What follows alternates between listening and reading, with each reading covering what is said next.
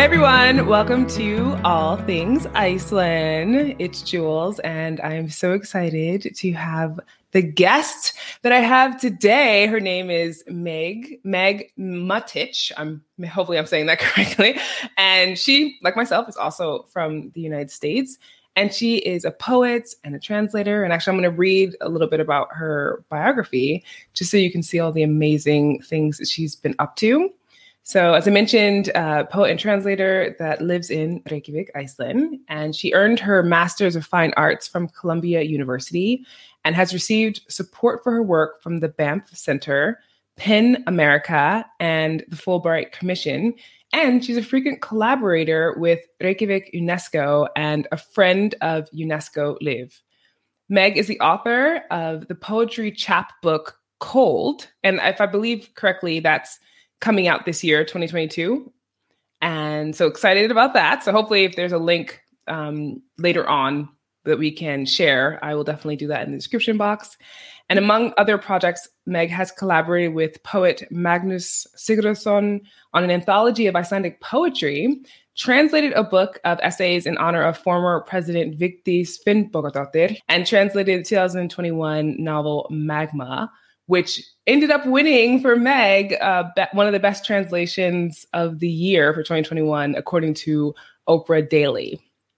Meg is one of the few immigrants in the Icelandic Writers Union and considers that membership quintessential for her life in Iceland. So, welcome, Meg, to the show. Thanks, Jules. And it is a absolute pleasure to have you. And of course, I have lots of different questions for you, especially around like poetry and translation. But first, I would like to talk about, or at least give an idea to the audience, why it is that you ended up in Iceland. I feel like every person gets this question who's not from here. So it's, it's kind of like our good starting point. Yeah, I mean, you do have to start somewhere, right? If, if I were an Icelandic person, you might ask, and I were born in Akureyri, you might ask, how did you end up in Reykjavik? Mm-hmm. Um, Indeed. So I ended up in Iceland because I'm a compulsive. At Columbia, I applied for a fellowship to travel to Slovakia to translate Slovakian poetry with my very handsome ex boyfriend, who is not a translator, but is very handsome. Um, and speaks and speaks and is Slovakian. Um, and on along the way, I was going to stop off in Germany and just take the train to Slovakia. And in Germany, I was doing a separate translation project from German. And so it was suggested by one of my classmates that I stop in Iceland on the way and see if I like Icelandic. Um, and so I did.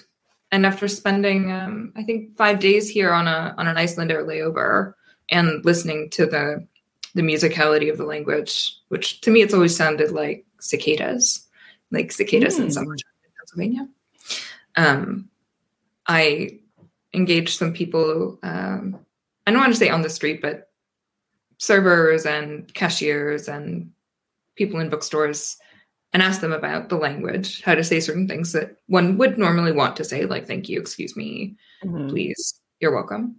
But I also asked how how does your grammar work? Um, you decline. How much do you decline? Do you have genders? You know, and mm-hmm. found out that this mapped pretty well to some of the language competencies I already had um, at that moment, in addition to these other languages that I was flirting with. German, I already knew. Um, I was also learning Russian. Mm-hmm. Uh, so, devoting like 12 hours a week or something to Russian studies. Mm. And realized that Icelandic and Russian in many ways can overlay each other grammatically. They're not, you know, they're not like best friends um, they're different language families. Mm-hmm. They have major grammatical features in common, um, peculiarities like declining the numbers one through four in 3 mm-hmm. genders, um, and in you know, and in four cases, they both do this kind of weird. I mean, interesting, interesting, flavorful stuff. So that is how I ended up in Iceland. I decided once I had learned Icelandic to translate it and then mm-hmm. to move here follow through. Okay. That was a really long answer. No, it wasn't. I mean, in terms of like connecting the dots, it makes a lot of sense. And it's kind of cool that it also gives a lot of background regarding your language learning abilities and journey to a degree.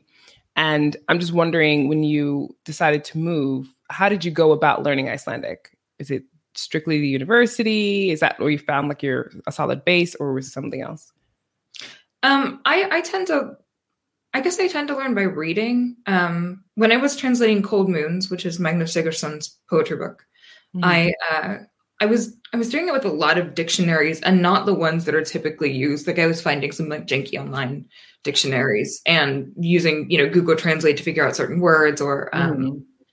I was using this also um, 150 year old dictionary that's hosted by the University of Wisconsin. Um, yes. They're still updating it. You know this. Yes, I do. I use it too. it took I figured I figured out how to properly use it after like a year, but yeah. you know, it got me there. And Magnus and I met at one point and he really liked the work I had done, even though there were there were a lot of mistranslations and misunderstandings and mm.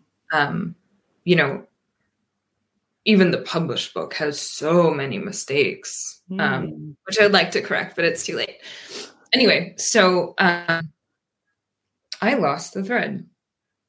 Oh, in terms of just how you learned Icelandic. oh yes, so so he taught me partly by hmm. commenting on my translations. Okay, and then I uh, sat in the living room with my mother at their house for three weeks and um, did flashcards for like three hours a day and did mm-hmm. online training also. So I did do university here. That's why I had a Fulbright grant. Um, mm-hmm.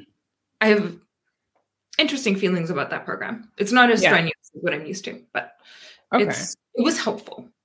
That's well. good. I mean, I think it's interesting because I've heard such great reviews of the Icelandic as a foreign language as a degree, a four-year degree, I believe is right. And then there's another one that's a certificate, and you took the one that's the full degree.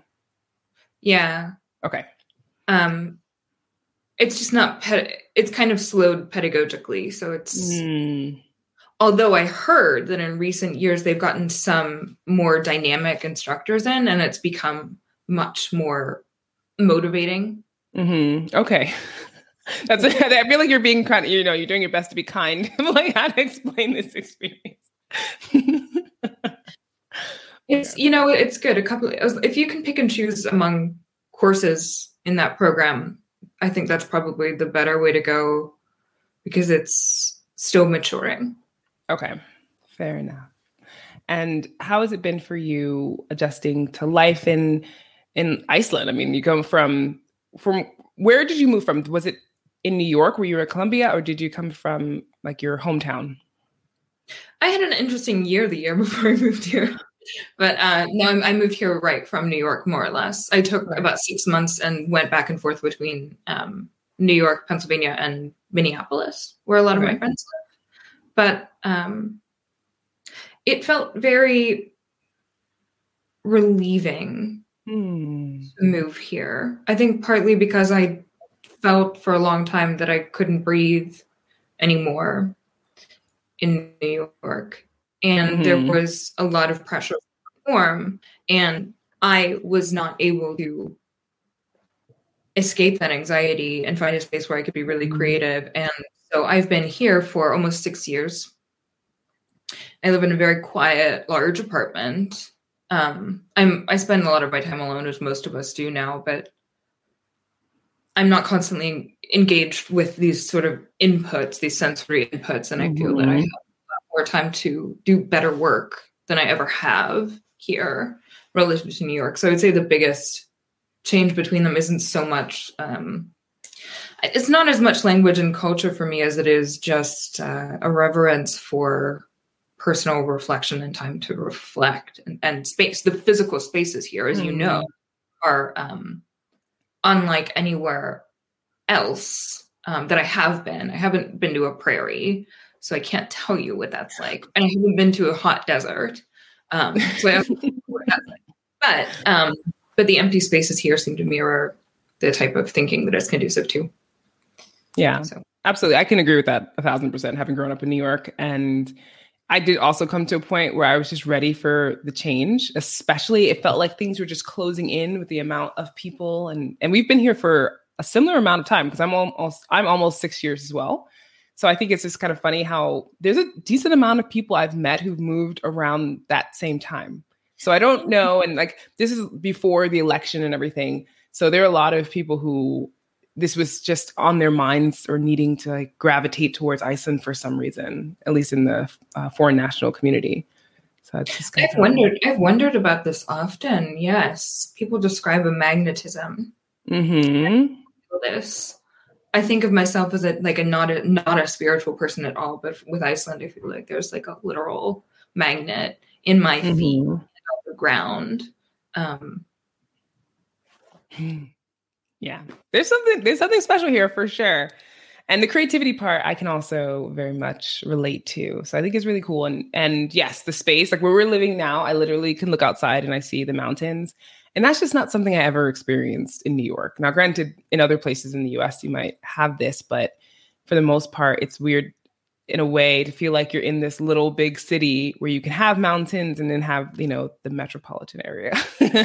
It's tiny but it works i think. Metropolitan area. Yeah exactly. I know. I have to quote quote it because it's like because some people laugh and they're like um no but yes i say yes. Okay so you're a poet which is amazing and i'm just wondering for your poetry because you write your own poetry and then of course you translate but for your own where do you get ideas from in order to create poetry i'll tell you what i don't know but um i think a lot of it uh, you know I, I gave you this long explanation at the beginning of the call about language my relationship to language i think a lot of it comes from etymology mm-hmm. um curiosity about the multiple meanings a single word can have and the relationships that word can have. I think that that's where I get a lot of power as a mm-hmm. writer, and I think that's the core of my um, my style. But um, but I also find myself very. I don't want to quote him. Um, a spontaneous outpouring of emotion, you know, mm-hmm. recollected in tranquility. Um, I find I find myself very drawn to nature and the the very yep, there she goes. Yeah. you know, the power of it. Um, lately I've been writing ever since I finished Cold, which was partly about Iceland, partly about New York, and partly about Greenland, which I mm-hmm. I've never been to Greenland. Um, I may be translating a Greenlandic author soon. Nice. But, um, the the most recent poems I've been writing, I like I call them wind cantations, and I only write them at two thirty in the morning. Um, after my after my midnight walk, I take a walk at midnight, especially. Oh, interesting. I do. So we've been ha- it's very safe here, right?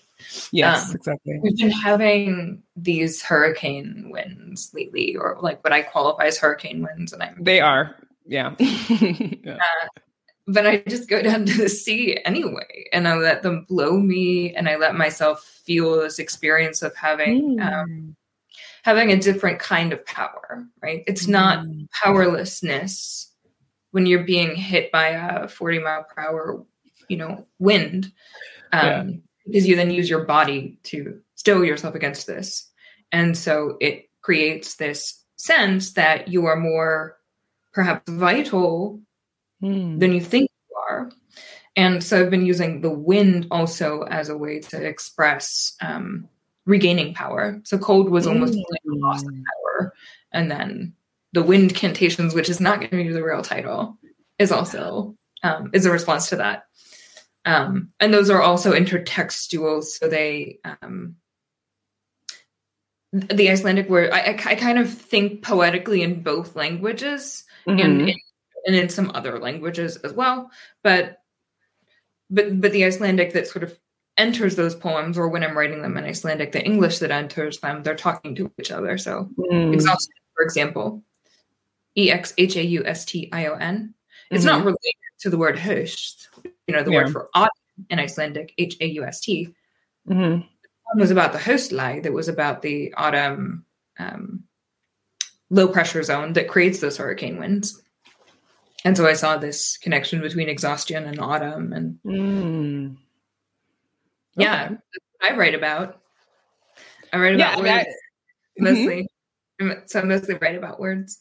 Yeah, that's pretty cool. And I, I, was like earlier smiling when you were talking about fighting against the wind because I think like everybody who lives here has got has had this same, um, maybe not purposefully always like going out when even if it's hurricane level winds, but it is fascinating to hear how you use it for empowerment and then creativity. So yeah, there's so many possibilities in the world where one person might think that it's an inconvenience and you're like, oh yes, this is what I this is what I, you know, gather power from for myself, or you, you are able to look at it from a different angle as well. I also Um, try to think of. I, I know very little about um, Icelandic history. I know the basic outline of it um, and a few specifics, but I also sometimes try to find these uninhabited spaces with bad weather and imagine what it was like for someone who was walking from the north to the south to go to the Mhm. Althingi, the Yeah. you know the large parliamentary gathering of the entire country, Mhm. and I just I just imagine what kind of pain their body must have felt or might have felt, and also what kind of comforts it might have felt, um, and what persistence was required to continually make your body do things that it doesn't want to do because it's so tired. Yeah. Um, I like I like that stuff. Mhm. Yeah. Yeah, absolutely. I think too, like my grandmother says this, who is 92 years old. and it's kind of messed up to say it, but she's like, Your generation is weak in comparison to ours. I was like, Oh my think it's fair. God. I even when I said it, I said it like almost like a teenager going through puberty, but uh like weak. And I was just like, Wow, grandma. But when she's saying it, I mean, she grew up on a farm in upstate New York where it's close to Canada. So you, they get like really intense storms and with lots of snow. And granted, you know, thankfully she's was able she's able to be alive at the age she is. But what she had to endure is nothing. I don't know anything like this, right? Life wise. And then when you think about when you're talking about regarding Icelanders and back then, like what their bodies were capable of hand- handling, a lot of us would be like, nope, it's like it's not not to work out for me. Granted, the average lifespan was much lower too, because you are pushing your body to a limit and living in conditions in which it's not at its most optimal. But uh, yeah, just thinking about walking from the north to Thingvellir, it's just like, nah, I'm good. Or even on your horse, you know? and in, and in certainly in worse worse weather than we have experienced while we've lived here. It's been relatively tame. Yeah. Yeah, I Iceland went through a little ice age at one point as well. So that's pretty intense.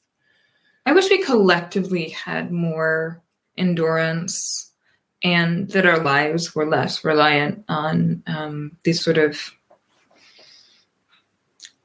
games.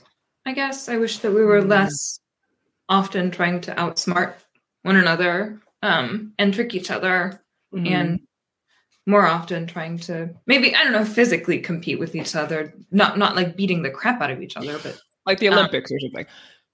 maybe yeah, maybe like the Olympics for normal people. Like let's see how far we can walk together. I'm Mhm. gonna walk to Akureyri, you know. There is a, a joke. I don't know where this is posted, but there is a, a joke Olympics for normal people and how they've modified the games is hilarious in order for normal people to look like they can do something kind of extraordinary. I'm gonna But do in the end, you're just like, oh no, okay. this one. I'm telling you, like if if there's if there's a normal people Olympic sport that's like the longest, the person who can be in the cold tub, which is like eight, Mm. eight degrees Celsius or something like this. It depends. Some of them are five, some of them are four, some of them can be quite cold. But if it's the person who can be in the cold tub the longest, I will always win. This is another thing with training my body to do things which really suck. Um, I, I, I can stay in the cold tub for about 20 minutes right now. Mhm. And I have outlasted every just want to say it, I've outlasted every man who has ever gone into the tub with me. Mhm. Good for you. Yeah, it's a mental game, I feel like. And also the breathing is really important when you're in the cold tub. Yeah. I will I will give credit to a nice Finnish man who taught me how to do it. Who just he would hold my hands or lower into the tub and he would just help me breathe. But then. He would have to get out, but I would just you know, hang out because I'm numb. Yeah. Nice. That's awesome. Yeah, we've it is fascinating. And then also for people who don't know, cold tubs are at every pool in Iceland, even like a small town. I've been to places like Suðureyri, which is in the West Fjords, 200 people, and they have a cold tub made out of an old uh, fishing storage bin. just like, I was like, is it that important? I mean, it's it's pretty inexpensive, right? You just like go. Yeah, I mean they're a fishing town, so for them it's literally costs nothing extra you know, just to lug it over. But okay, so cold tubs. Hmm? For the cold tubs, go in for 15 minutes, then go in the sauna or hot tub for 15, then repeat like two or three more yeah. times. You feel great. Yeah, it it's, is. It's, it's when you prove to yourself that your body can do that. It's really yes. marvelous because you can. Because pain is just pain; it goes away. I mean, you know, if it's something yes. serious, please see the doctor. But unless it's like, unless it's the pain that's killing you, but that's a different story. In this case, you can regulate it. but I know, I totally know what you mean. okay, and in terms of your trans, you're uh-huh. translating because you've done many. Oh yeah, your cat. I mean, they're just you know making their debut, making sure that they're it's known that they're around. they have very strong feelings. Exactly.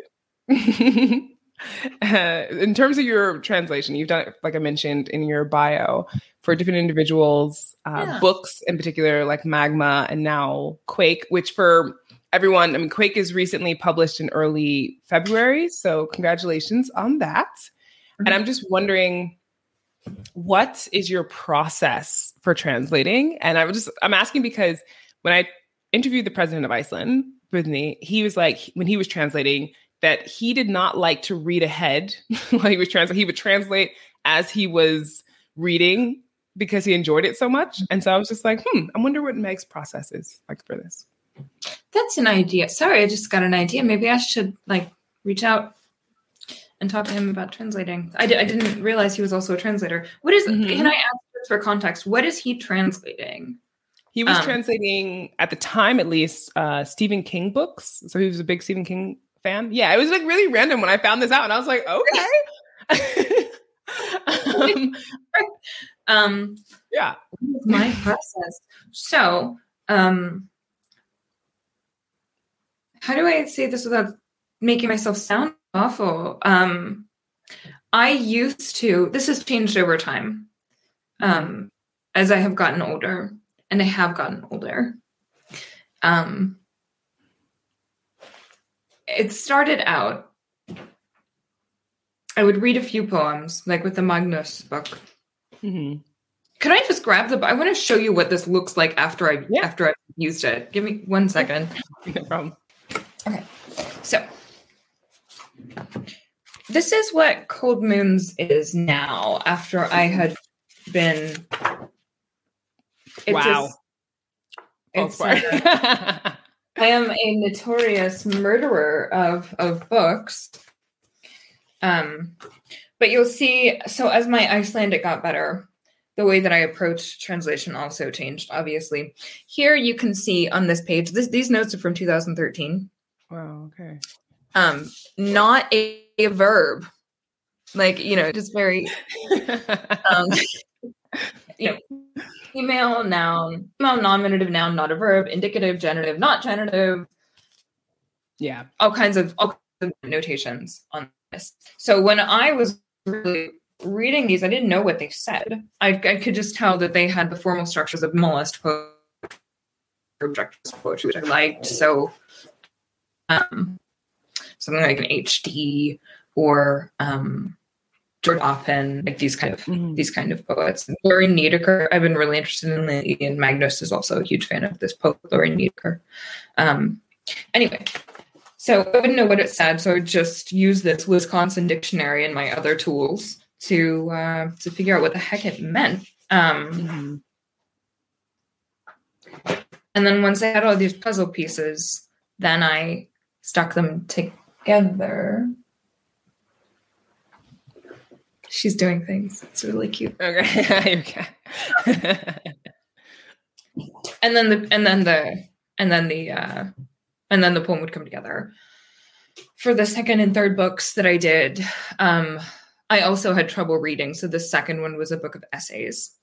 And mm-hmm. um, I had only been present in Icelandic for a year and a half. At that point, my Icelandic was still a mess. Mm. I got this back from an editor who's a, a surprise editor. I had no idea someone would be editing it. Um, Mhm. and it was just covered in red. And it was like, this is wrong. Um, because I just made a lot of mistakes. And, Mhm. you know, you So either you just dove right in, basically, into it. I just dove right in, yeah. And now I have a different way of doing things. So I read the books first, um, for Mhm. one thing, because it's easy for me to read the books now, or easier and more pleasurable. Right. But I also do research. So if I know that I want to translate the book, then I'm going to try to get contextual information about it. Mhm. So for my next collection, which is Ásta Sigurðardóttir, who's a mid-century Icelandic prose writer um, with a very complicated and tragic life. Mm. um, I I've read her biography. I've read a book of essays about her. I've looked at primary sources and archives. Um, I've researched women who are writing about similar things concurrently in other countries. Um, Things like this. So I not only gather the contextual information, she was also an artist. So I'm looking at her artwork. I'm looking at mid century photographs of Reykjavik to understand what she is trying to address. So it moved from like a not very, um,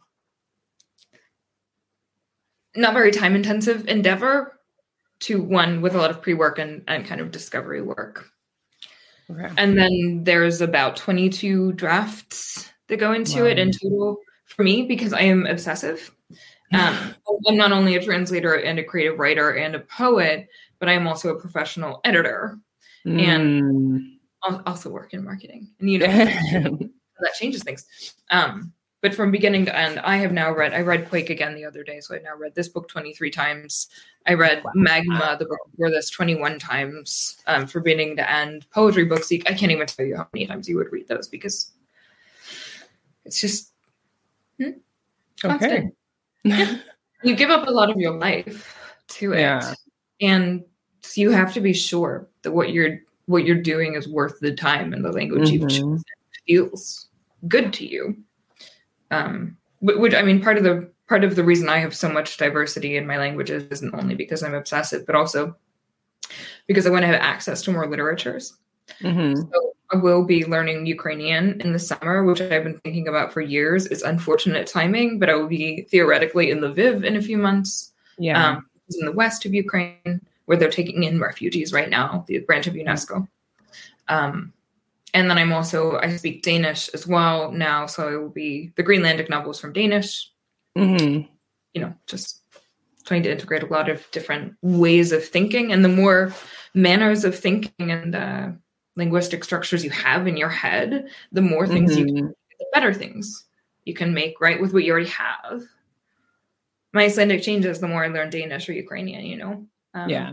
My English, my English way of addressing Icelandic changes.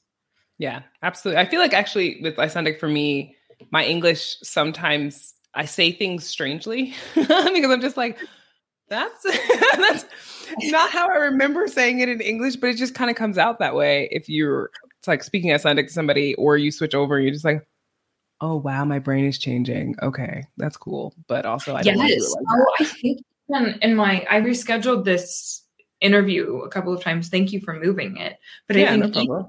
My messages to you, I was putting um you know, in English we have an order in which things appear like, you know, place, time, whatever. Um, and I was mixing those that order up and doing it in Mhm. what I think was a not a not a uh, not an Icelandic way either, just like a brain exhaustion way or a German. yeah mix of things in terms of like with your icelandic though like or any language i mean was this did you know from a young age that you wanted to learn lots of languages or is it just something that started happening and you were like oh yeah i like this No, I knew. It's just there weren't um I had very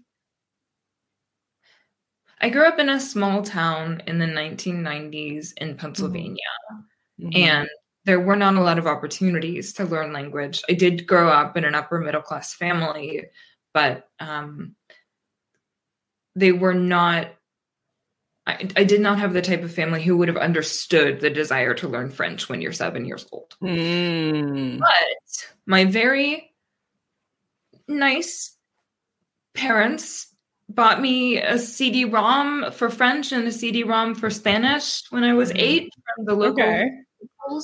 Store. So I started learning nouns and um, and like what are called genders. So Mhm. I, I don't know if everyone listening knows what that means. Um, basically, grammatically, in some other languages, we'll take Spanish for example. Um, nouns have a, a he or she, a gender. So with she in Spanish, it's la. Mhm. And For male, it's el. And then Mhm. sometimes there's also a neutral gender, depending upon like los would be a neutral in Spanish, plural. Yeah. Um, so I started learning about the concept of grammatical gender. I don't really understand the origin of grammatical gender, um, and I haven't looked into it. But you know, I learned some basic things, but didn't really stick to it. And then Mhm. started inventing my own languages. They were pretty basic, you know, silly little things like I think the word for la la meant I don't want to do it. And I had my own alphabet and my own orthography, so my own way of writing the words. Um, this is what I did during math classes. Not very good at math, um, but I was very good at language, so I just Mm. didn't pay attention in math class.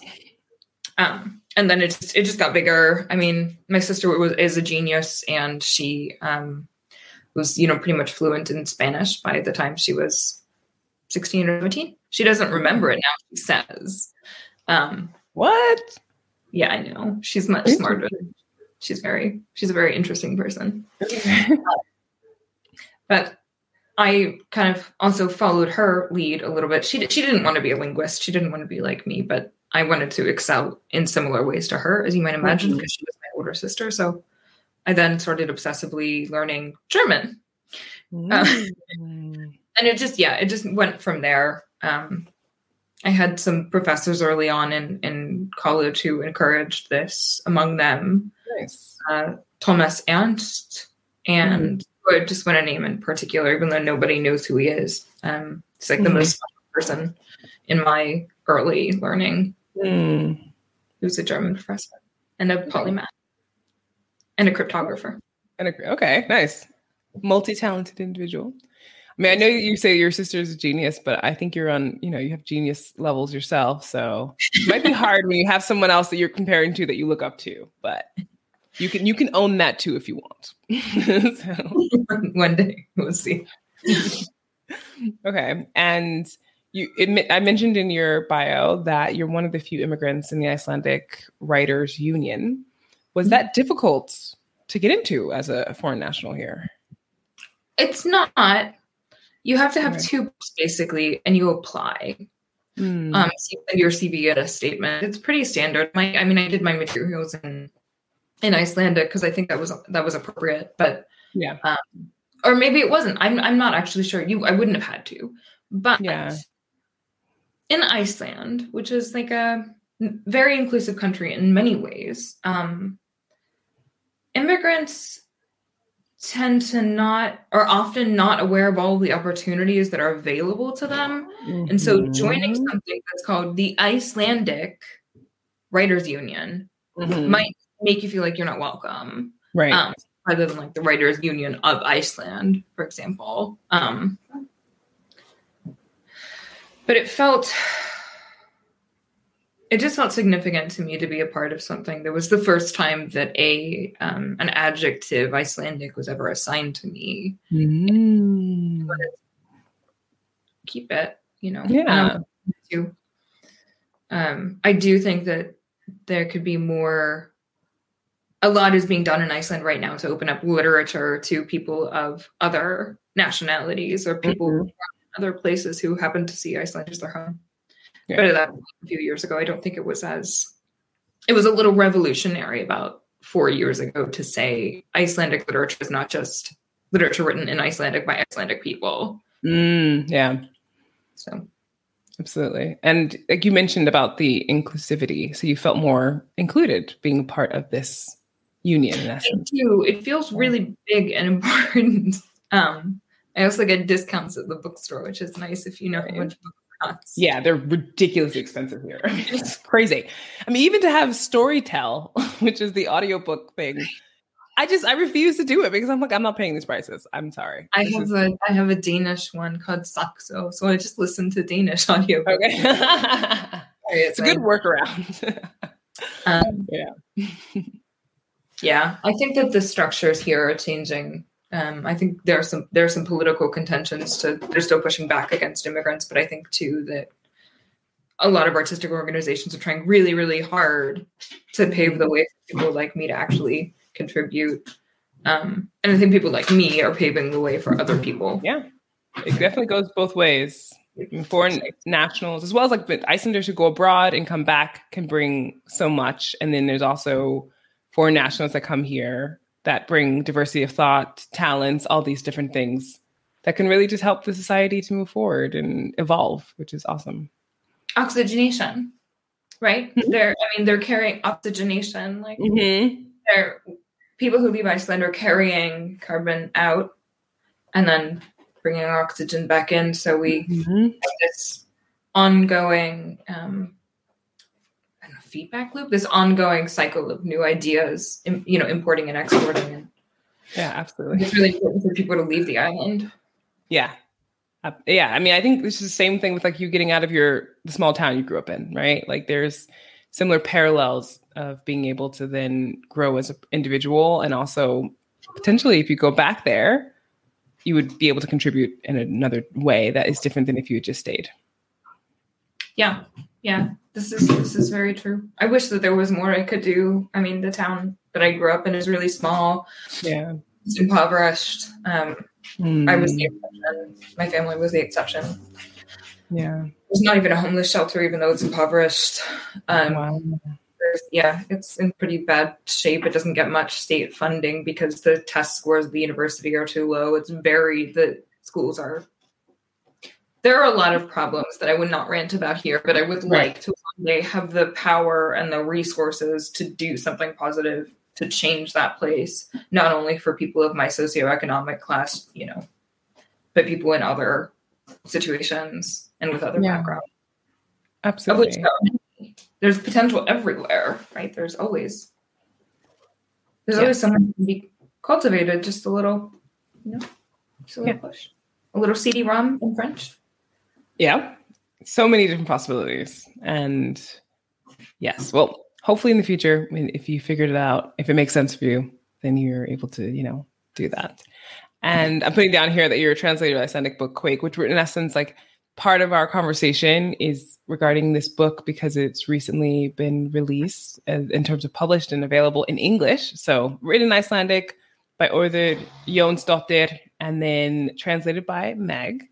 And so for those who are curious about that book, which I was reading it, I haven't finished the whole thing, but it's it's fascinating. And also like there's some uh interesting twists to the story that I was not expecting when I started reading it. I was like, okay, Auður, uh, and like family secrets and things, and like, all right, well, I find I found it really enjoyable. And I still like at night when I'm getting ready for bed, which that could be good or bad. I'm reading it, so it could be that I'm like getting stuff in my sleep.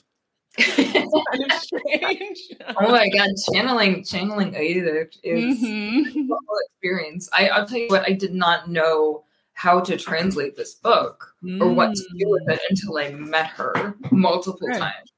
But you, I don't know if you've already interviewed her. Or Yeah, I did. Yeah, she's fascinating too. Yeah, she's she's a whirlwind and just like she's it's like a whirlwind who swept across countries and is carrying debris with it She just Mhm. amazing she's she's amazing maybe also a psychic she may also be a psychic yeah, yeah. I asked her about her process, and she's like, "It's just chaos. I do it in chaos. Like I write books in chaos because there's so many writers who are like I get up and I do my morning pages, and I, you know they have like this, these rituals. She's like, no, it's just like everything is everywhere, and I was like, okay, well, some people might you know be able to relate to that, but there are a lot of people out there who are like, what? my writing is yeah my writing right it's like walking at midnight and then writing a window Yeah, exactly. So- the editing like it's it's it's very strange and backwards but it's very structured at the same time, I mean, that's I think what's and you can say, you know, for people who want to be translators, maybe what you recommend or um, advice you would give them. But I think like finding your own style, it sounds like that has been an, an important part for you. Yeah, and finding the the language in which you can Mm. Find your voice. I don't know how to, I don't know how to exactly describe this. I do want to say it. Um, when I when I was working with German poetry, um, and this is contemporary German poetry, so Mhm. written in the last, I would say, at the time, the last twenty years, so from the 1990 to 2010 ish, kind of. Mhm. Um, I was not, and and I mean, and German language poetry is huge. Mm. So I've only read, you know, a fraction of what's out there, but for whatever reason, I was competent at the language and I'm a- an able translator, but I could not find myself in that language at all and in the poetry at all. Mm. So it wasn't coming out that well, and it still doesn't. I, I translate this really lovely Austrian novelist slash poet, and I get I still get really stuck. But when I found Magnus Sigurdsson, um, I, I just did a test submission to a, a translation workshop I was in with a, a woman named Susan Bernofsky, Mhm. and a fairly well known translator of German. Mm. And she, she stopped me in the hallway after class one day and she said, Meg, you, you actually you need to pursue this. This is your voice works in this language or with this language. Mm, Okay. So I think that you I think that no matter how, if you can learn 20 languages, that's incredible. But you don't know, I don't think you always find your voice in those languages. Mhm. And when you do, you just have to I don't want to say blindly, but you have to fearlessly pursue it, right? I mean, it's going to be a wind pushing against you, too. The language itself, it's going to be complicated. The people are going to be complicated. If you want to relocate, that's going to be really hard. Mhm. But if you love something enough and you find your, again, I'm not spiritual, but I want to use this word like, and you want to find your soul in it, then you have to Mm. go and look for it. Mhm.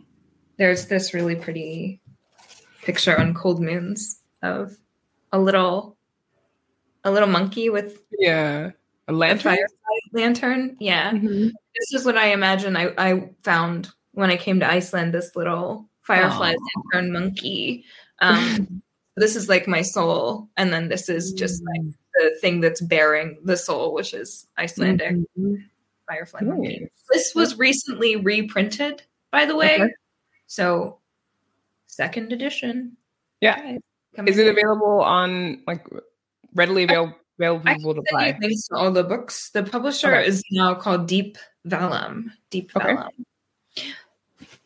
Yeah, great. So we can I can put that in the description if you are able to send over the link. So share it with people. They can check it And out. there's, but that's, I mean, that's my, that's my advice for young translators. It's just, uh, you know, push. Yeah, absolutely. And then for living in another country or moving to another country, because I, I people are always asking me like, "Oh, what do you recommend?" And it's like it is not this A to B type of transition. it's like there's all these like things, and it still is that way. I mean, I think for the rest of your life, if you're living somewhere else than what you were accustomed to growing up, there is this constant learning and evolving. So I'm wondering if you have advice to people who want to move to another country, whether it's Iceland or somewhere else. Um, I, I did it in a way that's not really, that was not well aligned with who I was at the time, which is that I, um, I made sure I would be financially secure when I got there for at least nine months. Mhm. Um, Whereas before that, I had been very impulsive. I moved to New York City like with internship money, and it was- Mm. back then it was about back then it was about ten dollars an hour, which I think is still pretty good for like just the basic standard of living in the Mm. U.S. I mean, people don't get paid that much usually anyway now, Yeah. but but I moved to New York City on that, and like my parents ended up you know bailing me out here and there. But when I when I moved to Iceland, I I tried for four years. So I applied for the Fulbright grant not once, not twice, but three times. Wow. And then I applied for it once in Germany. So I, I did two applications really poorly because I had no idea what I was doing. And I did them basically the night before, which you cannot do with a Fulbright grant. It is extremely difficult. right. um, wow. The largest application I've ever done. Um. And that thing has to be like airtight. But uh, I so I tried grants. I tried American Scandinavian Foundation grants. I also tried um, university programs and jobs and working Mhm. in you know international schools. Kind of the things that I would have done if I were trying to move to Germany. Um, Mhm. or thought about doing, you know, Yeah. but I would say that the, the most important thing was having a financially secure way to do it because you don't know what's going to happen when you get there. And Mhm. there is always a risk, no matter where you go, that your um, that your permit to live there will be compromised if things go south. So you need to make sure you're protected. Mhm. Um, this, I mean, this is also like a general rule too for being alive, right? Like, Yeah. if you can, make sure you have three months of savings. Um, just apply that rule to moving abroad, and you'll be fine. And just like learn a couple of words. Make sure you can read every menu. If you're vegetarian, learn the words for meat. Um, Yeah. it's it. That's not yeah. I've ordered turkey salads oh no. because I didn't know I didn't know the word for a turkey because I was like I need words for meat. Um, okay. I don't know. I, I don't think that helps. I mean, I'm willing to help anybody who might be interested. Um, Yeah. I think maybe knowing your rights as a person, like an immigrant or a foreign national, that would also, I mean, I think, I think what you said is helpful for sure. And just the, the rights thing, because it often is the case that we're moving somewhere and sometimes you're just so happy to be somewhere new that you don't even, you might not realize you're being taken advantage of. Right. Yeah. It's just, and this happens on like there's groups in Iceland called, you know, scammed in Iceland, meaning people came to volunteer places and technically that's against the law. Like companies can't just be like, "Oh, you're just going to volunteer for um, food and and accommodations." Like, no, you have to get paid. Like, there's actual laws here that protect you, so you're not being abused. And some of these people end up being taken advantage of by that individual because of this dynamic of not understanding. You know that they are supposed to get paid and not supposed to be working every day for the whole summer and stuff like that. I want to make a note here too. I was thinking about this the other day. Um, the laws. So I've I've had to read a lot of Icelandic law at various points because I work multiple jobs. Um, Mhm. I don't think a lot of it is available in English, and so I end up Mm-mm. looking up in the laws. I don't think any of it is. Yeah, I'm not So sure. I'm not sure if any of it is. I'm like, I end up doing Maybe. a lot of helpful helpful reading for people who think yeah. you know don't understand how things work or whatever. But um, I would just like to note here, um, since we have a platform, Icelandic government, please hire me to translate your laws. You need to, you need to do this. Like if you have if ten percent of your population is immigrants and they don't necessarily all speak Icelandic well enough to read laws, like this is Yep. something that's needed. I was Yeah. thinking about it. It was just Yeah, it's true. And it's actually almost 15% because there's a very large, yes, the population of Iceland is changing dramatically in terms of the demographic. And a lot of people are, are Polish. That's the largest um, Yeah. group of foreign nationals. And then I think it's like Lithuanian and it kind of goes from there. But yeah, it's changed a lot. And So we need as laws mm-hmm. in so we need the laws in Polish. We need the yeah, English. I mean that should be automatic in my opinion because of the amount of Polish people that live here. And this is something where I'm actually planning to get a person on or a couple people on to talk about their experiences as a Polish person here because that has also surprised me regarding how many people have been discriminated against or have felt like they needed to basically like alter their names, things like this in order to get jobs, in order to exist. And of course, then there are people who don't have the same experience, but I think we need to kind of hear more about this largest group of foreign nationals here that often get looked over. You know, this uh, Polish translation of the news, for instance, ha- was not happening until fairly recently, until COVID, basically. It became a lot more prevalent on like Ru- RÚV and places like this. And I'm listening to myself like, these people have been here for decades. you know, like this Yeah. is a little English bizarre. before Polish as well. Yeah. Um, and it's just basically two people who are doing this. yeah. Um, which means that the news that these that Polish people, Polish speakers, Right. and and English speakers too, yeah. um, the news that they're getting is really heavily filtered yes. And absolutely. controlled by a small number of people. Some of whom are, you know, some of whom are very nice people. We know about the local newspaper in English, but Mhm. you get a limited amount of information that way. yes. I, I'm, glad, I'm glad that you're doing that. Um, and also, once again, would like to encourage the Icelandic um, government to hire a translator, to have your laws translated. I am happy to quit my job and do that. FYI. PSA. so, PSA. Yes. And my last question for you, and I will put here a little link for, or at least the call for people to check out the link uh, of Quake, which we didn't talk a lot about. And actually, maybe before I get into the last question, because we did, like when I talked to Auður, it was quite fascinating. Like I mentioned to you, and you even said that she is quite the force. And you've mentioned you've read Quake 23 times. so did you feel like when you were reading it and translating it, drawn in? Like what about Quake was really um, resonated with you? Um, how do I say this? Uh, yeah, that's right. Just a little meow. Yeah, exactly. what was I? Well, I was commissioned to just for like full transparency. I was commissioned to translate this, and I hadn't read it before. Um, mm-hmm.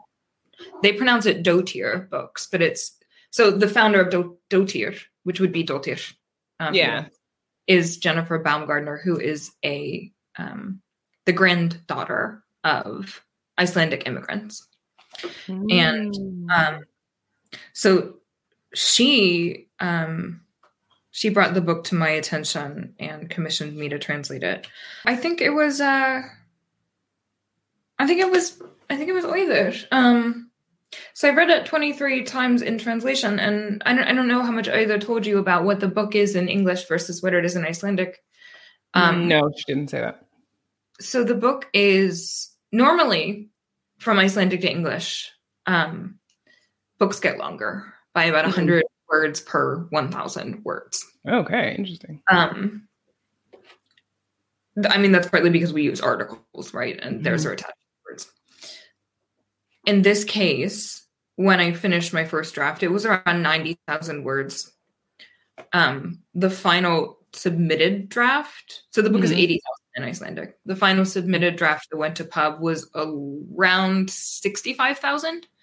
So the hmm. book is actually much slimmer in English yeah. than it is in Icelandic because we there was we made some structural changes together to it. Okay. Um, this is partly partly because so much time had passed between when Auður wrote it and when it was translated.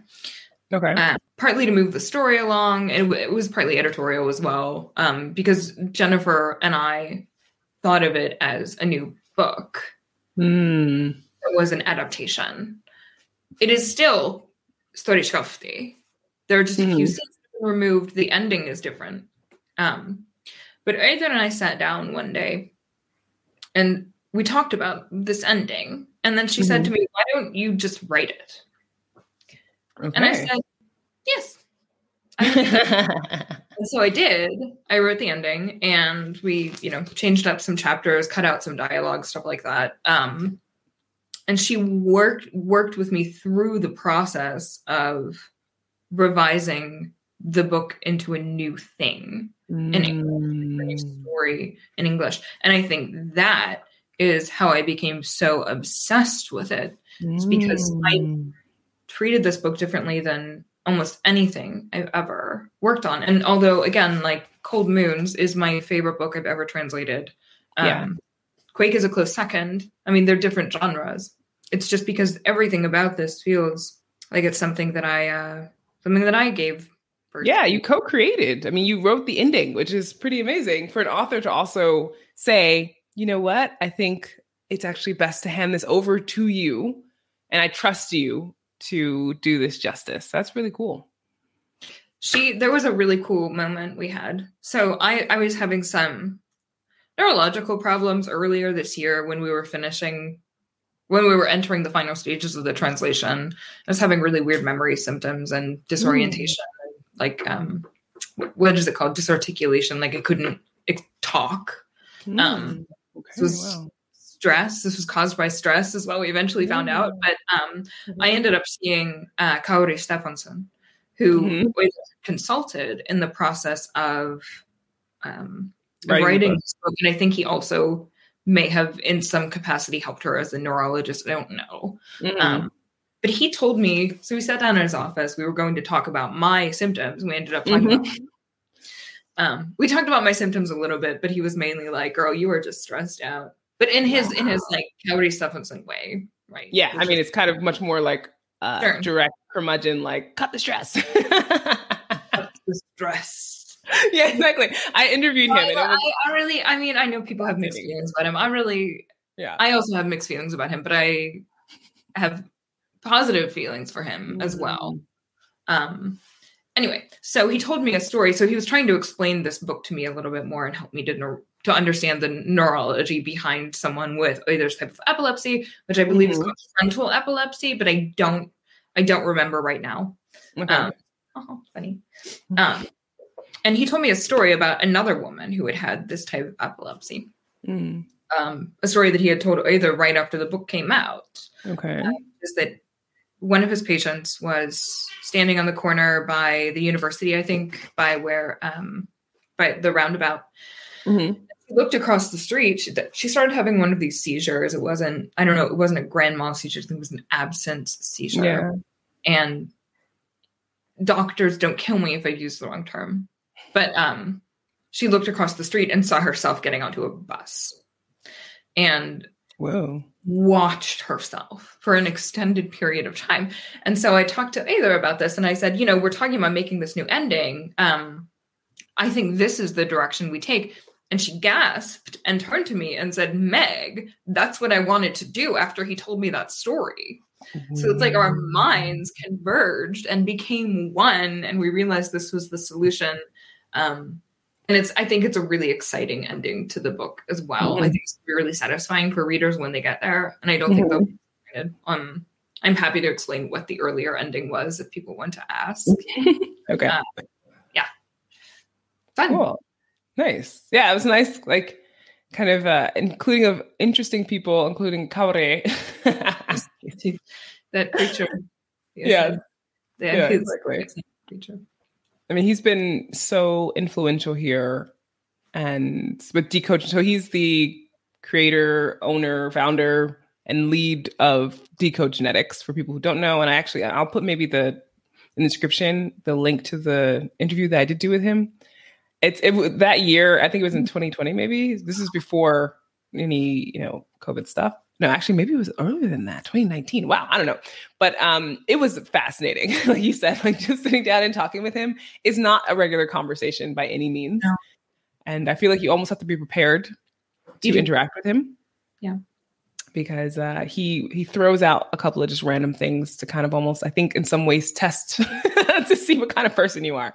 So um, and and you know and i think he and i ended up having this really joyful interaction by the end of it Mhm. were really happy and i don't know in the way that like when you have a you meet a new person and you just they make you very happy um Yeah.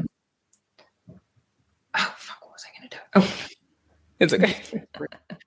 um but he you know he is like again this wind That I'm Mm. he does things to make Mhm. gusts and he wants those gusts to push against you but i am always ready Mhm. So I couldn't. I'm sorry, Ragnar is doing this really cute thing. Um, I couldn't be caught off guard. Um, but you do have to be prepared for him because instead of asking, um, "What do you think?" he says, um, "You don't agree?" Question mark. Yeah, expect. yeah. Okay. So, last question. Yeah. Which is, what is your favorite Icelandic word or phrase? Yes, um, I love this. I have I have now come up with two. Okay. Awesome. Number one is the word that caused me to start writing my own poetry in Icelandic, which stemmed out of a a collaboration with a woman who's translating my poetry into Icelandic. Um, the word is hafrót, H A R O with an accent T, Mhm. and it means a so literally it means the root of the sea or sea root. Mm. and what it is is a, like um it's a sudden storm at sea the kind that might suck a ship underwater Whoa. like a root so root i mean root in icelandic also means like as it means in english multiple things like to root around um to grow a root etc so that is actually my favorite um my favorite favorite icelandic word right now Nice. um, then there's this one, which I think is particularly good for this conversation. Yrkja, Y R K J A, Mm-hmm.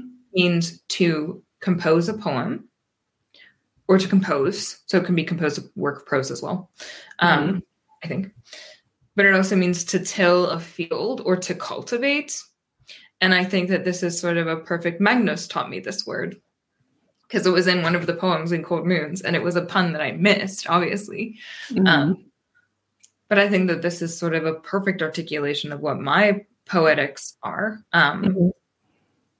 which is that uh, you know they come from they come from the earth, and if the earth isn't there anymore, then I Mm. should well number one then I shouldn't be there anymore, um, but then I'm I'm very much responsible for it and and controlled by it. So Adirkan Avrot. Nice.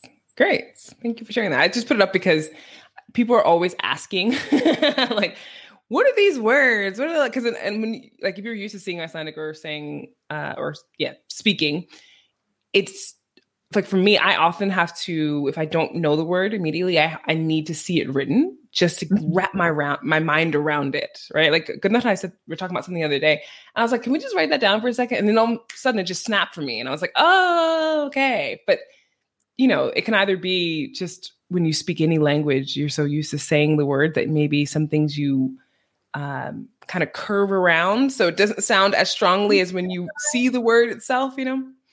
Yeah, yeah. I when I get really um when I get really hyper and I'm around someone who's Icelandic and we have a whiteboard, I will transcribe what they're saying on the Mm. whiteboard. Or if they're talking in it to me in English, I actually will translate it it just just for a fun exercise and just check against them whatever like Yeah. if what I'm transcribing is correctly transcribed in Icelandic. Interpretation and translation, let me tell you, are two very different fields. I bet. Yes, sorry, I'm very talkative. Thank you for listening. Yeah, absolutely. And thank you for sharing so many interesting things that we talked about today. You know, we went from life here to translating to the many different languages that you've learned and are learning. And so, and of course, the book Quake itself, which is. Buy your copy. hmm Click the link below, there- check out the book. So, there will be yeah. a recording probably of the American Scandinavian Foundation conversation between me, Auður, um, Okay. Esther who's a rather famous translator, um, and Tinna Hrafnsdóttir, who Mhm. made the Icelandic film of the book. Yes. Yeah. I heard about this coming out. I was like, oh, this is like really getting a lot of attention. That's awesome. They're looking at there's some possibility that my translation will also become. It happens a lot that when you Yeah. translate books and they get really popular, that you get approached by film agents. This has happened to me three times, Okay. and I still have zero movies. So we'll see. hey, But maybe fourth time's the charm. you know, you never know. I'll send you the link with um. Yeah. I'll send you the link for that eh, the American Scandinavian Foundation talk because I think it'll be really good. Yeah, awesome. Thank you. Well, Meg, it has been a pleasure. Thank you so much for taking your time out. Safe travels to you because you're going to be traveling soon. And yeah, I'm, I'm sure everyone really got some great insights into life as a translator, but also as this polyglot who is conquering one or maybe multiple languages at a time. It sounds like you've got a couple of different ones that you're Little- translating. little bits of languages at a time. Little bites, like eating from three different cakes, Nice. and then eventually you eat the whole cake. Maybe Yeah. You get there. sometimes. Thank you Thank so you. much. Thank you.